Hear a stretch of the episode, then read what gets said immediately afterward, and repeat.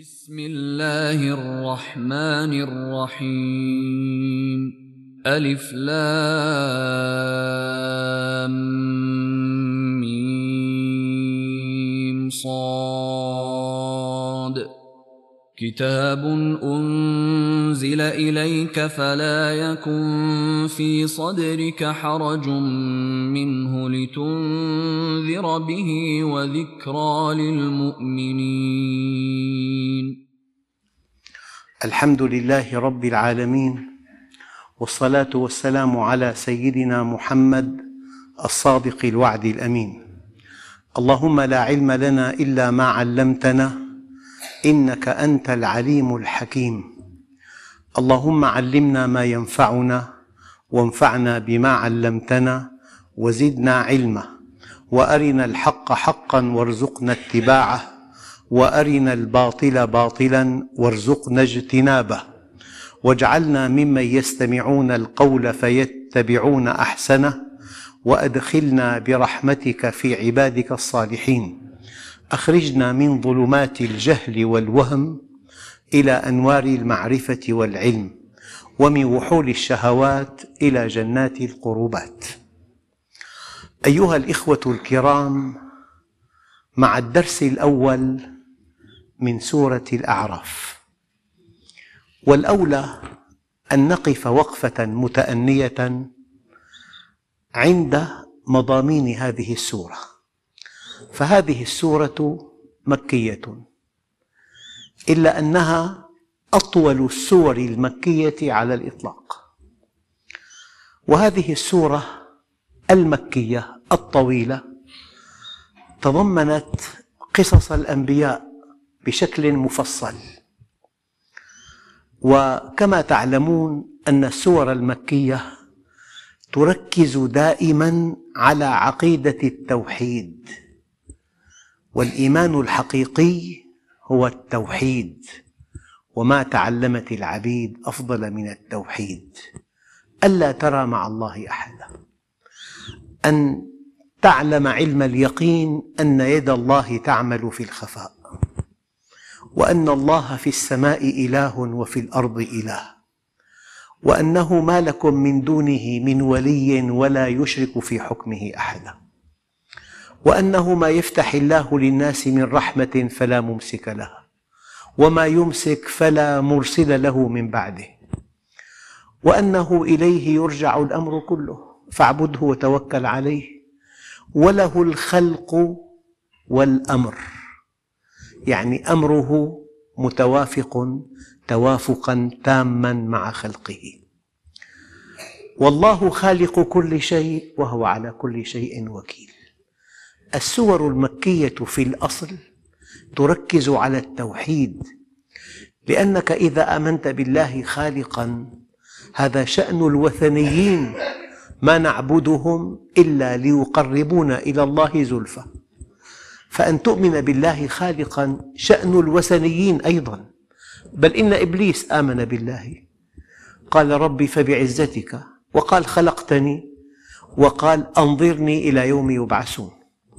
لذلك هذه السورة الأعراف أطول سورة مكية. عرضت لقصص الأنبياء بشكل تفصيلي ومهمتها كشأن كل السور المكية أن تركز على التوحيد. الإيمان هو التوحيد. بالتوحيد تخلص بالتوحيد تستقيم.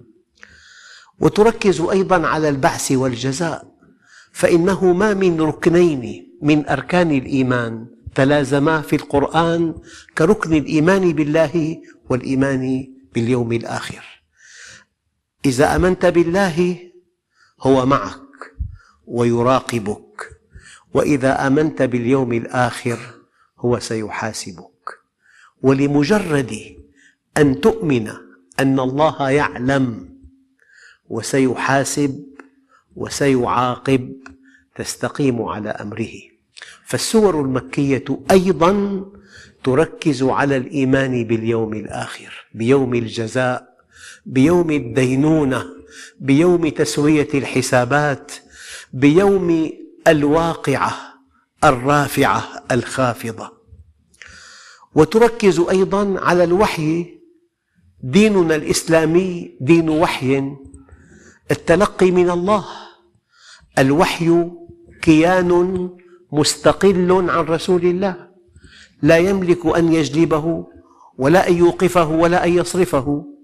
فديننا دين توحيد ودين إيمان باليوم الآخر ودين تركيز على الوحي والرسالة.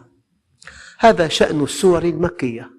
والأعراف من أطول السور المكية. شيء آخر في هذه السورة الطويلة بل هي تعد من أطول السور المكية في هذه السورة إشارة إلى إعجاز القرآن. أيها الإخوة الكرام كلكم يعلم أن كل نبي معه معجزة. ما المعجزة؟ إنسان يقول أنا رسول الله ومعه منهج افعل ولا تفعل. والكفار ألفوا الحركة من دون منهج من دون قيد أو شرط من دون حسبان لحساب أو جزاء. فلذلك حينما يأتي إنسان ويقول أنا رسول الله موقف هؤلاء المعرضين الشاردين هو التكذيب. وقال الذين كفروا لست مرسلا. فكيف يشهد الله لأنبيائه ورسله؟ أنهم أنبياؤه ورسله؟ لا بد من أن يشهد لهم. شهادة الله لهم بالمعجزات. يعني يجري على أيديهم خوارق للنواميس. لا يستطيعها إلا خالق الأكوان. سيدنا موسى ألقى عصاه فإذا هي ثعبان مبين. سيدنا عيسى أحيا الميت. سيدنا إبراهيم لم تستطع النار أن تحرقه. هذه معجزات إثبات للناس أن هؤلاء الرجال أنبياؤه. أو شهادة الله للبشر أن هؤلاء الأنبياء والرسل هم أنبياؤه ورسله. إلا أن المشكلة أن الأنبياء السابقين هم أنبياء لأقوامهم فقط. كل نبي له قوم ولكل قوم هاد. لذلك المعجزات كانت حسية أي مادية. ألقى عصاه فإذا هي ثعبان مبين. نزع يده فإذا هي بيضاء للناظرين. معجزات حسية كتألق عود الثقاب تألقت مرة واحدة وانطفأت وأصبحت خبرا. يصدقه من يصدقه ويكذبه من يكذبه. إلا أن بعثة النبي عليه الصلاة والسلام لكل الأمم والشعوب بل هو رحمة للعالمين فلا يمكن أن تكون معجزته حسية منقطعة خبرا يصدق أو يكذب. لا بد من أن تكون معجزته مستمرة إلى نهاية الحياة. لذلك كانت معجزة النبي صلى الله عليه وسلم معجزة علمية. في القرآن الكريم ألف وثلاثمئة آية تتحدث عن الكون. بل فيها سبق علمي إشارات قرآنية إلى قوانين وإلى حقائق اكتشفت بعد ألف وأربعمائة عام. يعني قبل أن يرتاد الإنسان الفضاء ماذا يعلم ماذا في الفضاء؟ هو في الأرض. لما ارتاد الفضاء وتجاوز طبقة الهواء وانعدم تناسل الضوء صاح الرائد الفضائي لقد أصبحنا عميا لا نرى شيئا.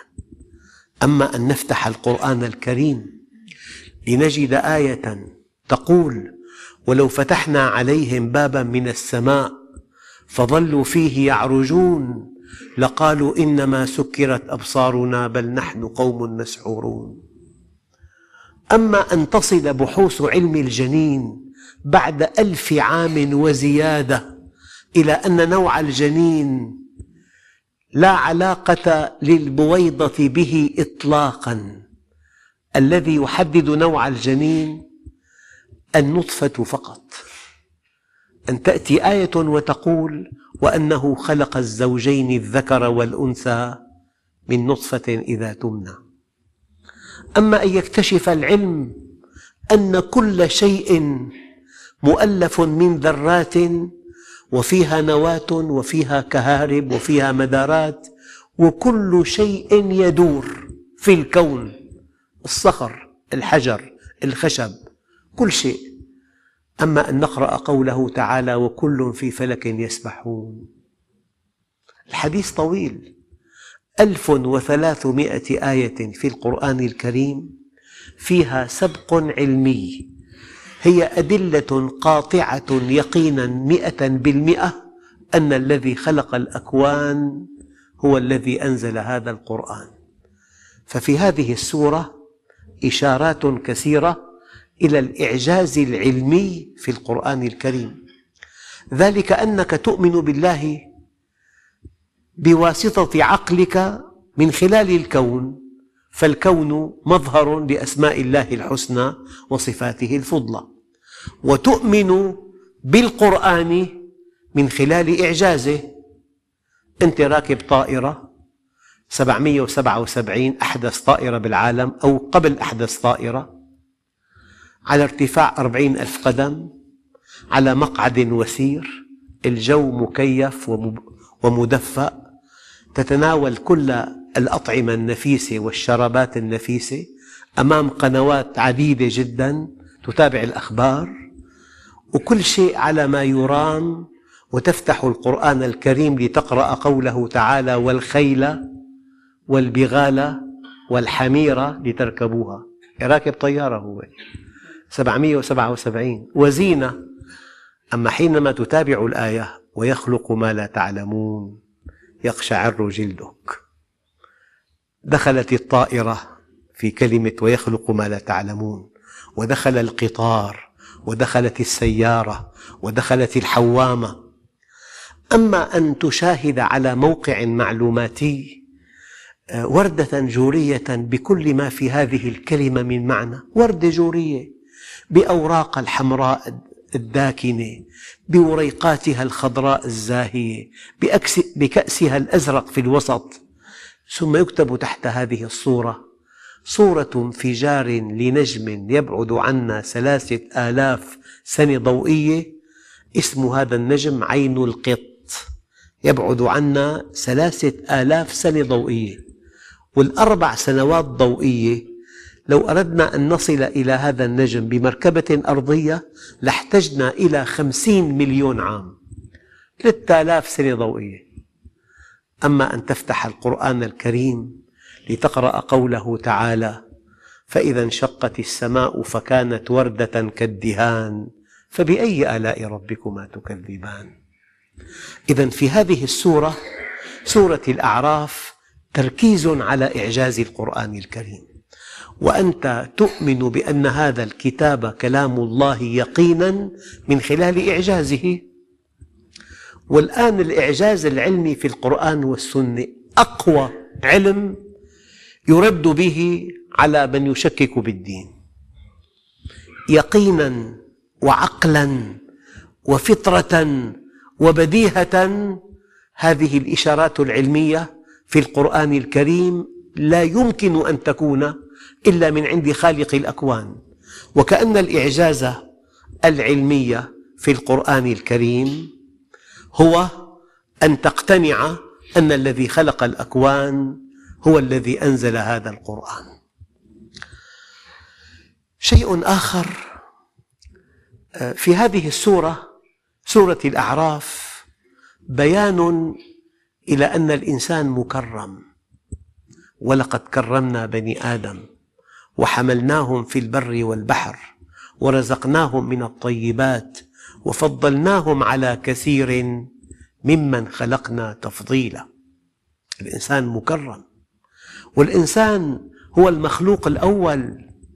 إنا عرضنا الأمانة على السماوات والأرض والجبال فأبين أن يحملنها وأشفقن منها وحملها الإنسان. الإنسان مكرم والإنسان هو المخلوق الأول والإنسان هو المخلوق المكلف. وما خلقت الجن والإنس إلا ليعبدون. والعبادة طاعة طوعية ممزوجة بمحبة قلبية أساسها معرفة يقينية تفضي إلى سعادة أبدية. وفي هذه السورة تبين أن حكمة الله وإرادته شاءت أن يكون في العالم حق وباطل مؤمن وكافر محسن ومسيء منصف وجاحد مخلص وخائن. هذه المفارقة أو هذه الإثنينية في الحياة تقتضي صراعا بين الحق والباطل. وكنت أقول دائما كان من الممكن أن يكون الطرف الآخر في كوكب آخر. إذا ليس هناك مشكلة. وكان من الممكن أن يكون الطرف الآخر في قارة أخرى. وكان من الممكن أن يكون الطرف الآخر في حقبة أخرى. ولكن شاءت حكمة الله أن يجتمع المؤمنون مع الكافرين. أهل الحق مع أهل الباطل أهل الدنيا مع أهل الآخرة أهل العقل مع أهل الشهوة أهل القيم مع أهل المصالح أهل المبادئ مع أهل الغرائز. هكذا. إذا لا بد من معركة أزلية أبدية بين الحق والباطل. لا بد. لذلك يعلمنا ربنا جل جلاله درسا بليغا في هذه السورة. حينما آه، مثل إبليس طرف الباطل طرف الإغواء طرف المعصية طرف الشهوة طرف الإباء تأبي طاعة الله عز وجل ويمثل آدم عليه السلام طرف الإيمان والتقوى والقرب والطاعة. وكيف استطاع إبليس مستغلا فطرة آدم السليمة وطيبه فاستطاع أن يخرجه من الجنة؟ هذا درس بليغ لنا. إذا وطنوا أنفسكم أن الشيطان عدو مبين.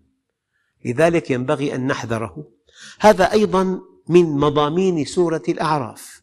ومضمون آخر في هذه السورة وهو أن المصير الخلائق يوم القيامة مؤمنون وكافرون. الكافرون ضحكوا أولا ثم بكوا كثيرا وشقوا إلى أبد الآبدين وخسروا أنفسهم وأهليهم. أما المؤمنون فتكلفوا طاعة الله عز وجل وهي ذات كلفة ومنه التكليف. فأما من خاف مقام ربه ونهى النفس عن الهوى فإن الجنة هي المأوى.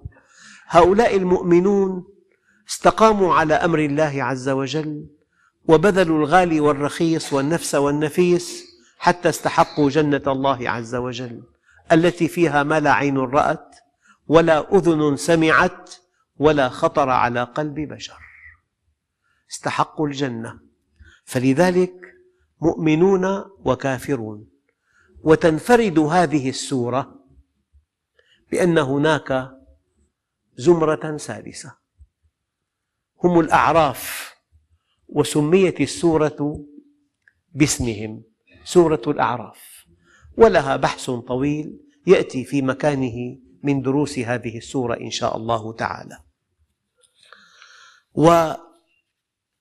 وبينت هذه السورة بل هي أول سورة مكية تبين مقام النبوات. ذكرت قصة سيدنا نوح وهود وصالح ولوط وشعيب وموسى. بالتفصيل وكيف أن الأنبياء قمم البشر وأن الله اصطفاهم على علم اصطفاهم ليكونوا مبلغين للبشر. مبلغين بألسنتهم ومبلغين بأفعالهم. فالنبي عليه الصلاة والسلام مثلا أقواله تشريع وأفعاله تشريع وإقراره تشريع. هو قدوة لنا وبالمناسبة هناك قاعدة جليلة أنه ما لا يتم الفرض إلا به فهو فرض. ما لا يتم الفرض إلا به فهو فرض. مثل ذلك الوضوء الصلاة لا تتم إلا به. ولأن الصلاة فرض ولأنها لا تتم إلا بالوضوء فالوضوء فرض. وما لا تتم السنة إلا به فهو سنة. لذلك إذا قال الله عز وجل وما آتاكم الرسول فخذوه وما نهاكم فانتهوا. أي أنه لا بد من أن تعلم ما الذي آتانا ما الذي أتى به رسول الله. ما لا يتم تنفيذ هذه الآية وهي وما آتاكم الرسول فخذوه. هذه الآية لا تطبق ولا تصبح موضع التطبيق إلا إذا عرفت ما الذي آتانا. إذا كل أمر في القرآن الكريم يقتضي الوجوب. كل أمر في القرآن الكريم يقتضي الوجوب. وكل أمر لا يتم تطبيقه إلا بشيء الشيء الثاني أصبح واجبا.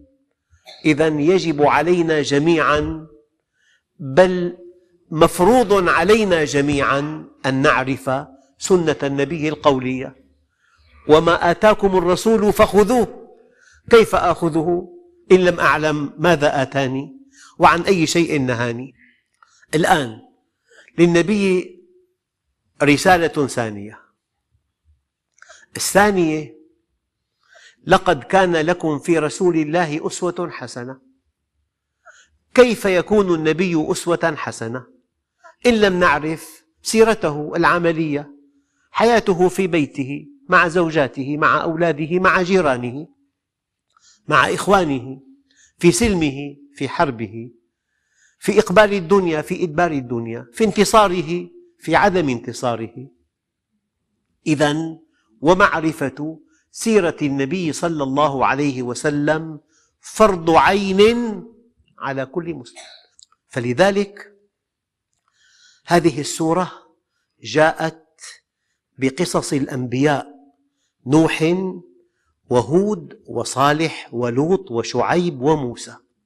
بالمناسبة أيها الإخوة لو كان من الممكن أن يتعلم الإنسان من كتاب فقط لا داعي إطلاقا لإرسال الأنبياء والأنبياء إطلاقا. لو كان من الممكن أن يتعلم الجيل من دون معلمين ما في داعي أن نفتح المدارس نوزع كتب فقط. لكن العلم لا يؤخذ إلا عن معلم عن معلم متحقق ورع. لذلك لا بد من إرسال الأنبياء. والأنبياء الذين ذكروا في القرآن الكريم عددهم محدود. منهم من قصصنا عليك ومنهم من لم نقصص عليك. قرأت في بعض الكتب أن العدد التقريبي بالآلاف لكن نحن في كتابنا الكريم ذكرت قصص بعض الأنبياء. إذا الأنبياء قدوة والأنبياء لهم مهمتان مهمة التبليغ ومهمة القدوة. ولعلي أرى أن مهمة القدوة أعظم بكثير من مهمة التبليغ. سهل جدا أن تتكلم بالفضائل لكن البطولة العظمى أن تتمثل هذه الفضائل. أن تكون حليما. البطولة أن تواجه بلدة ناصبتك العداء عشرين عاما ونكلت بأصحابك وتفننت في حربهم وفي إزعاجهم وفي هجائهم وفي التنكيل بهم. ثم تنتصر على هذه البلدة مكة. ومعك عشرة آلاف سيف متوهج. هذه السيوف رهن إشارتك ويكفي أن تعطيهم إشارة ليبيدوا هؤلاء حرب إبادة. تقول لهم ما تظنون أني فاعل بكم؟ فيقولون أخ كريم وابن أخ كريم. قال اذهبوا فأنتم الطلقاء. هذه البطولة. أن يذهب إلى الطائف ليهدي أهلها إلى سواء السبيل. يكذبونه يسخرون منه يتلذذون في تعذيبه ويأتيه ملك الجبال ويقول يا محمد أنا طوع إرادتك. لو شئت لأطبقت عليهم الأخشبين. فيقول لا يا أخي اللهم اهد قومي إنهم لا يعلمون. ما تخلى عنهم؟ قال قومي ودعا لهم بالهدى واعتذر عنهم فإنهم لا يعلمون ورجى الله أن يخرج من أصلابهم من يوحده. هذا الكمال. لذلك الأنبياء والمرسلون يعلموننا بكمالاتهم أضعاف ما يعلموننا بألسنتهم. لذلك قال بعضهم إن إن دلالة سيرة النبي صلى الله عليه وسلم على فهمه لكتاب الله أبلغ من دلالة كلماته. لأن الكلام يؤول أما السلوك حدي السلوك لا يؤول. هكذا فعل مع جاره وهكذا. إذا في هذه السورة الكريمة إشارة أيضا إلى أن الأنبياء هم قمم البشر. وقد اصطفاهم الله على علم. إن الله اصطفى آدم ونوحا وآل إبراهيم وآل عمران على العالمين. اصطفاهم على علم. شيء آخر. آه، في هذه السورة أيضا شرح لإنسان تاجر بهذا العلم. اشترى به ثمنا قليلا. وصدقوا أيها الإخوة ما من مثل يقفز إلى ذهني كهذا المثل. لو أنك وجدت على الطاولة ورقة مستطيلة بيضاء وظننتها ورق من سقط المتاع. كتبت عليها بعض الكلمات ثم مزقتها ثم اكتشفت أنها شيك بمئة مليار دولار. فلما مزقتها خسرت المبلغ كله. كم هو الندم؟ هذا الذي يتاجر بالدين. هذا الذي يشتري بآيات الله ثمنا قليلا. هذا الذي يتقرب إلى الناس باتجاه ديني كاذب. لذلك يقول الإمام الشافعي لأن أتجر لأن أرتزق بالرقص أهون من أن أرتزق بالدين. لذلك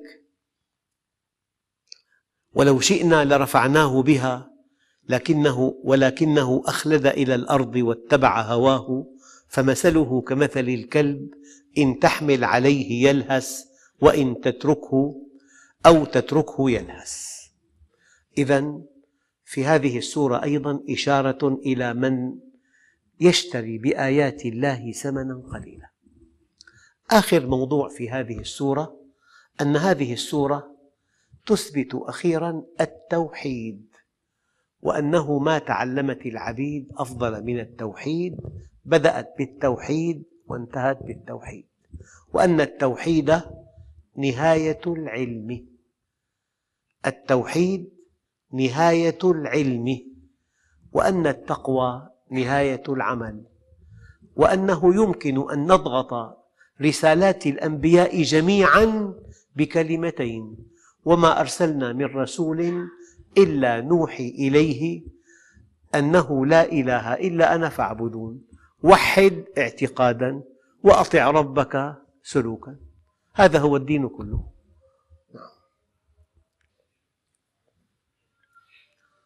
أيها الإخوة الكرام الآية الأولى في هذه السورة سورة الأعراف ألف لام ميم صاد. شيء يلفت النظر. يقول عليه الصلاة والسلام من قرأ حرفا من كتاب الله حرفا من كتاب الله فله حسنة والحسنة بعشر أمثالها.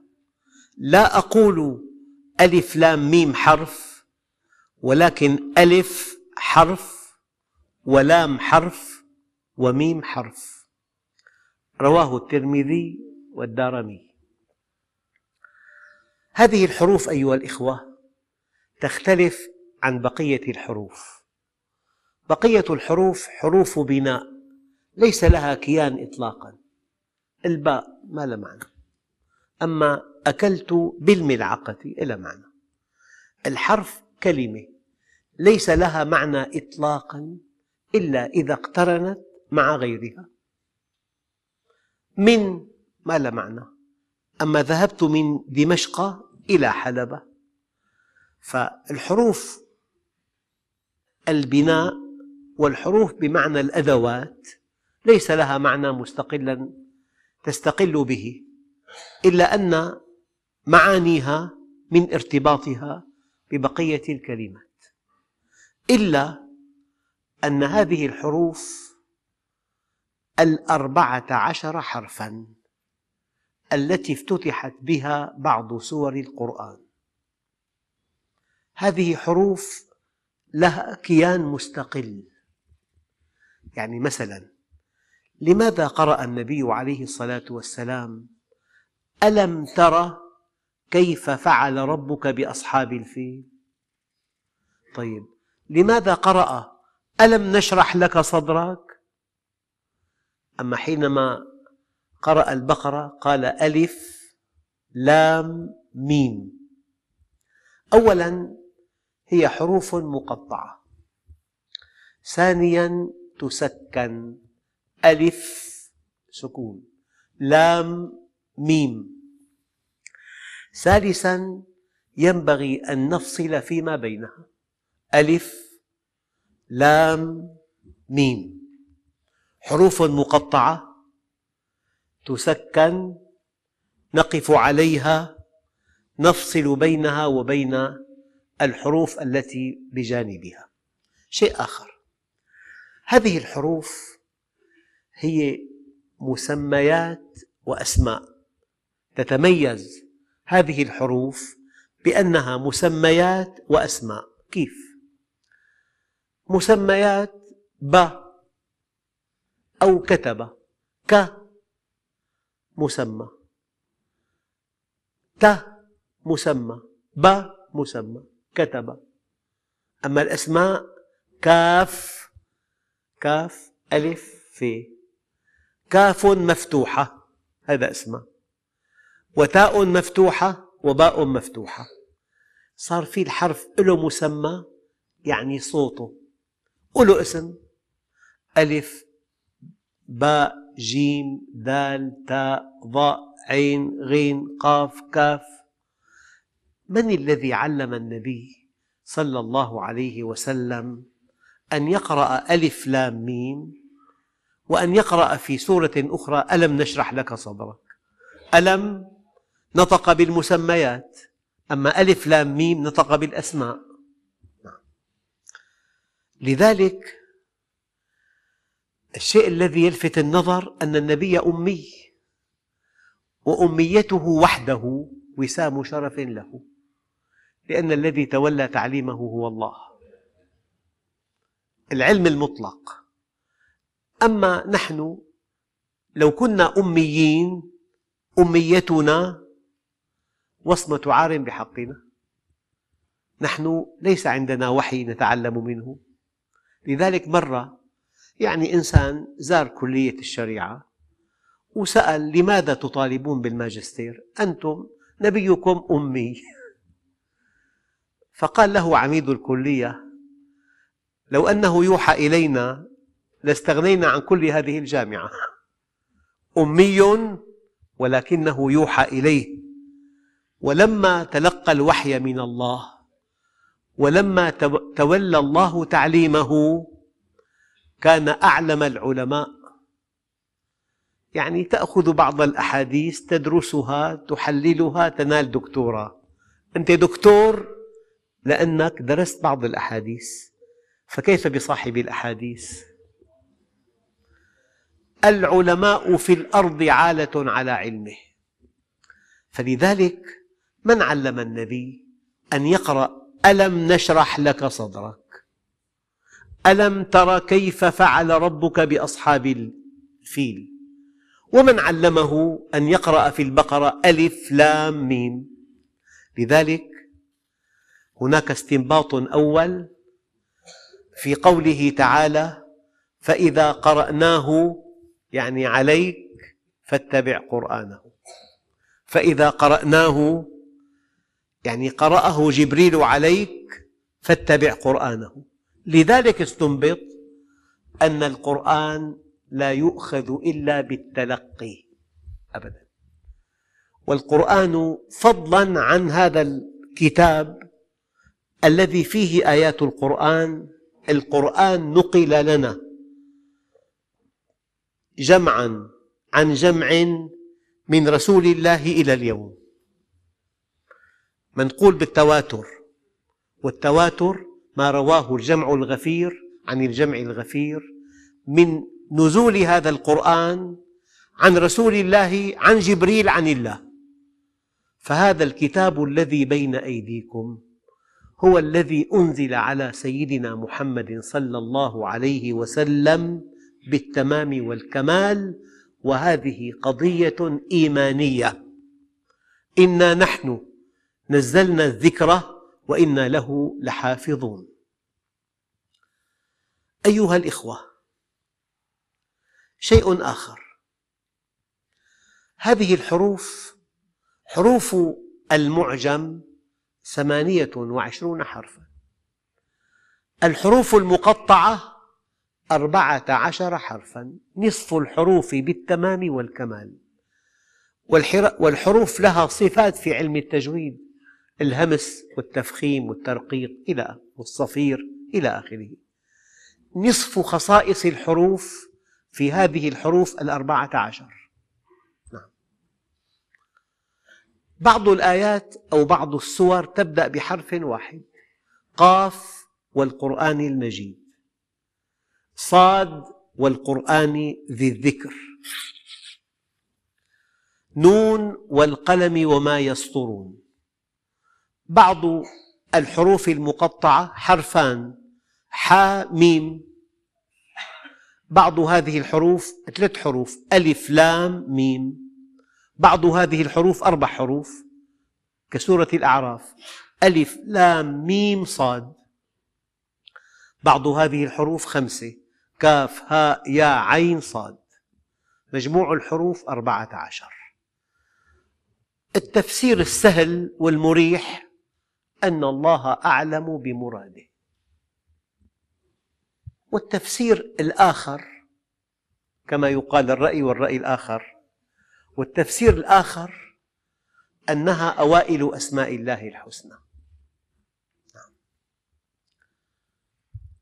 ألف الله لام لطيف ميم محمود.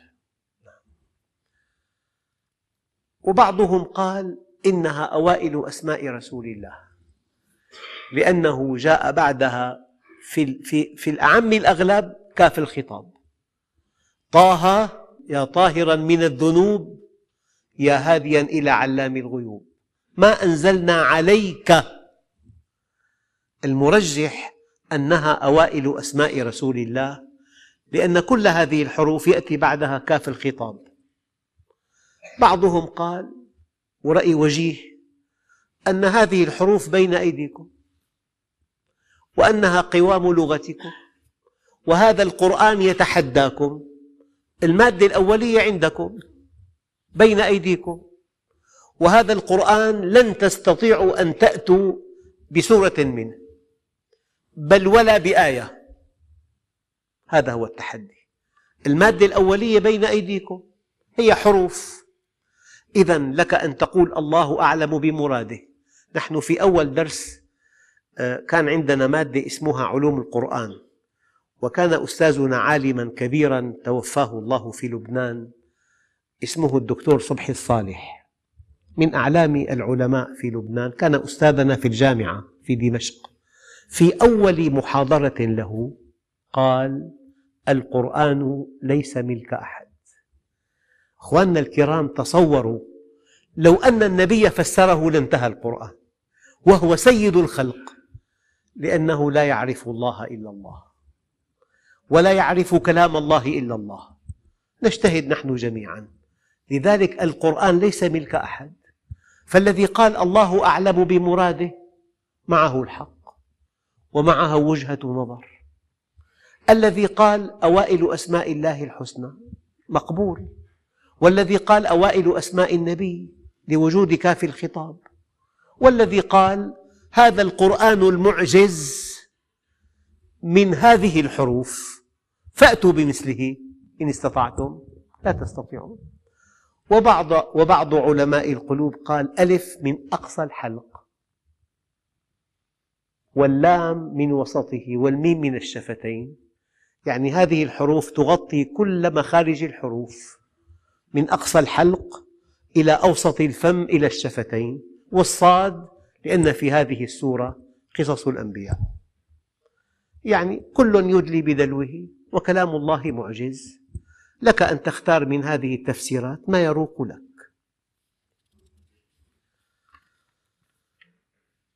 أيها الإخوة الكرام في درس قادم إن شاء الله نتابع تفسير الآية التي تلي هذه الآية والحمد لله رب العالمين.